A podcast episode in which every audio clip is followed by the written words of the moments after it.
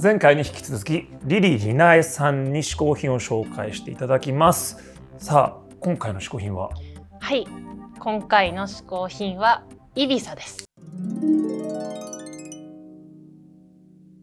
イビザイビサこれザだけどサなんですちなみにそうです、これイビサって読むんですイビよ。サなんですね日本だとイビザ表記が多いんですけえど、え正確にはイビイサビです。サそうですよねあれザラもサラって言うんですよね本当ですか？ 本当です本当え、です本当です か？あれザラじゃないんですよあれサラなんですよね、えよ、えーちょっと豆知識をいいこと知り ました。そう。さイビサということなんですけど、 まあ、せ前回あの、ねあの話していただいたジョンさんが、まあ、ここでイビサはで DJ を、ねそうなやられんてるですけどもよ。イビサはその前回も話出ましたけどじゃあもう十何年前ぐらいに始め10年前からほぼ毎年行ってます行ってね。あれ夏行くと実際もじゃあまんま夏行ったりするそれともそんなに いああ、まあ行ってでも2ヶ月ぐらいです かね。やいやいや十分2か 二かえ二ヶ月もずっといるそうでですね。すそれはでもあの仕事とかしてもどうするあいやなんかポカーンとしに行ポカーンくとんですけれどもなんかイリサって5月から10月があのまあ繁盛期と言いますか、でその時だけで世界中から観光客がね300万人ぐらい来るんですよね。そんなに来てるのうん、でも島自体はすごい小さくて、あのーあれですね淡路島ぐらいあー、南北 45km ぐらいなんで、は半日で一周できてしまうんですよね。半日で一周できるぐらい、うん、の小さな島にうわーって人が夏の間来てどんちゃかどんちゃかする人もいたら、まあ、ジョンさんみたいな静かなビーチでまったり音楽聴いて太陽浴びてるっていうような人もいたり。あれイビサの中はあれどうやって移動してるんですかえっとまあ、タクシーだったりレンタカーが主流ですあね。ーで面白いんですよあの信号がなくてあの円になってフランスもそうなんですけど、ええ円の中に入って十字に好きな道に出てくっていうような信号のシステム取ってるんでなんかそこで運転してると自分上手だなって気になります。イビサでちなみにそのここが好きっていうよううんうな、ん、まあ、場所でもいいですし何かこう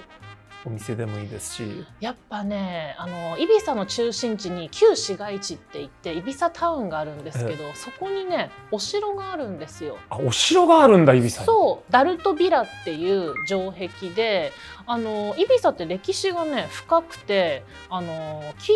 現前8世紀のフェニキア人が来たところかうらんイビサってもうあるんですよ。で位置的にもヨーロッパとアフリカのこの中間地にあるので、こうなんだろう地中海の貿易あのー拠点としてすごい重要な役割が全然知らは、ないか果ったされてるんですね。でその後、まあ、アラブの人たちが来て500年ぐらいイスラムの当時だったりしたんで、こうなんかアラブの影響とかでその後ローマ帝国が来たからキリストの影響とかそういうごっちゃごちゃになんかいろんな文化が混ざっててだから民族楽器とか民族衣装とか建築それこそルネサンス建築も入ってるしバロックも入ってるしそういうすごい複合的な要素があるからなんか他では見ない面白い作りの建物が多いんです。いやなんかがぜ行きたくなりましたねそうなんでいすややっぱりビーチとか、まうあ、んクラブっていう印象だったけど、うん、そういう全然街は街でもはい、面白いわけですか、歴史が深いですし、イビサはね99年に世界遺産になってます。そう島自体がそう島自体が。それはあのー自然とね文化は両方とも複合的にあの評価されたんですけれども世界最古のね階層があるんですよ。海藻はい。僕海藻大好きなんですよ、あ本当ですかえ食べる方でえ、すか食べる方のあのね、ポジドニアっていう海藻があって、で、イビサに潜るとええ大体生えてるんですよ。こう、緑のリボンみたいな。はあ、うえん食べていいんですか 食べなかったですね。やっぱ古い感じする んで。いやどういうことだろう このそいつが一番古いんですかそれともそういう品品種っていうことあ、品種品種。品種ってことですかこれが何 何何千年前から生えてるわけじゃなくてそうそう、生えては、生えては地理変わりとかっていうことで生えては地理っていう感じですね。えー、でもそれ食べたいな食べてる人いるのかなただその海藻があの何でしょうあの10リットルぐらいのね周りのね水をあの浄化するんですよ、はい、だからイビサの海があんだけ綺麗っていうのがありますへえいやちょっと観光大使とかやってないですかいやいややってないんですけれども絶対イビサの魅力をちょっとこの この番組も短いからねこれもっと1時間2時間イビサの魅力を伝えた方がいいんじそゃうないかでってすぐらいね。そう魅力っていうとあのエビサはね塩田塩を作って、はいあの発展したっていうのがあるんですよう。んそれもあのフェニキア人からアラブの人あの商人までみんな塩田作って。だからこの映画の舞台の周りも塩がザクザク取れるあの塩田がいっぱいあって塩田を掘るトラクターとか走ってたりとか。へえそれはちなみにあもう2つとも塩なん ですこれはイビサのはいすごいあの美味しい美塩味しいで。これはただのあのあれです。なんもないイビサって書いてある民芸品ですから。塩 そそれでまさかそれただの箱だったのただの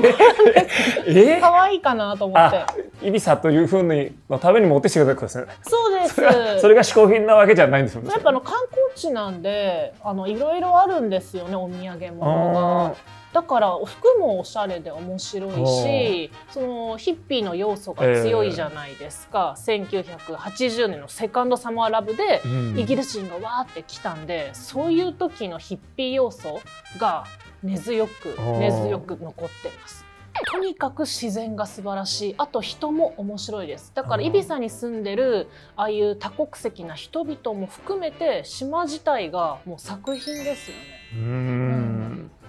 いやめめちゃくちゃ行きたくなりました、うんうんうん マジで食べ物も美味しいですし。食べるも美味しそうですもんねうん大体お店行くとパンが出されるじゃないですか、そのパンにつけるあのニンニクをすりつぶしたなんかマヨネーズみたいのがついてくるんですよねそれ美味しいですしあとハム洞窟って言ってハムしか出てこないお店があるんですよど そどう洞窟は何にか洞窟なんですかなんかねレストランなんですけど洞窟の中にあってはい全部ハムがいろんな部位のハムがぶら下がっててはでもハムだけタンタンタンっていっぱい回転寿司みたいに出てくるんですよそあめっちゃ行きたういもなうおそ連れれしたいですちょっとうん来年詳しいんで任せてください来年のあでもこれ冬はもう行けないっていうかみんな行かないんですかあのね冬は冬でまた冬のイビサがあっああるんてです観光地が一切あの観光客が一切いなくなるんですよ、で海ってイビサただでさえ綺麗なのにやっぱり皆さんの日焼け止めをつけて泳いでるんで少し濁ってるんですよそういうのが一切いなくなったイビス冬のイビサの海はもう透き通りが半端じゃないすごい綺麗です静かでいいですじゃあちょっと冬か夏にうんぜひちょっと連れてってくでだもさい1回目のイビサはやっぱりパーティーも味わった方がいいと思うので、そうですね夏の5まあ確月かからにそう1 10月の回目は間に、夏行かないとやっぱり、うん、楽しいです。でジョンさんのあの踊しあの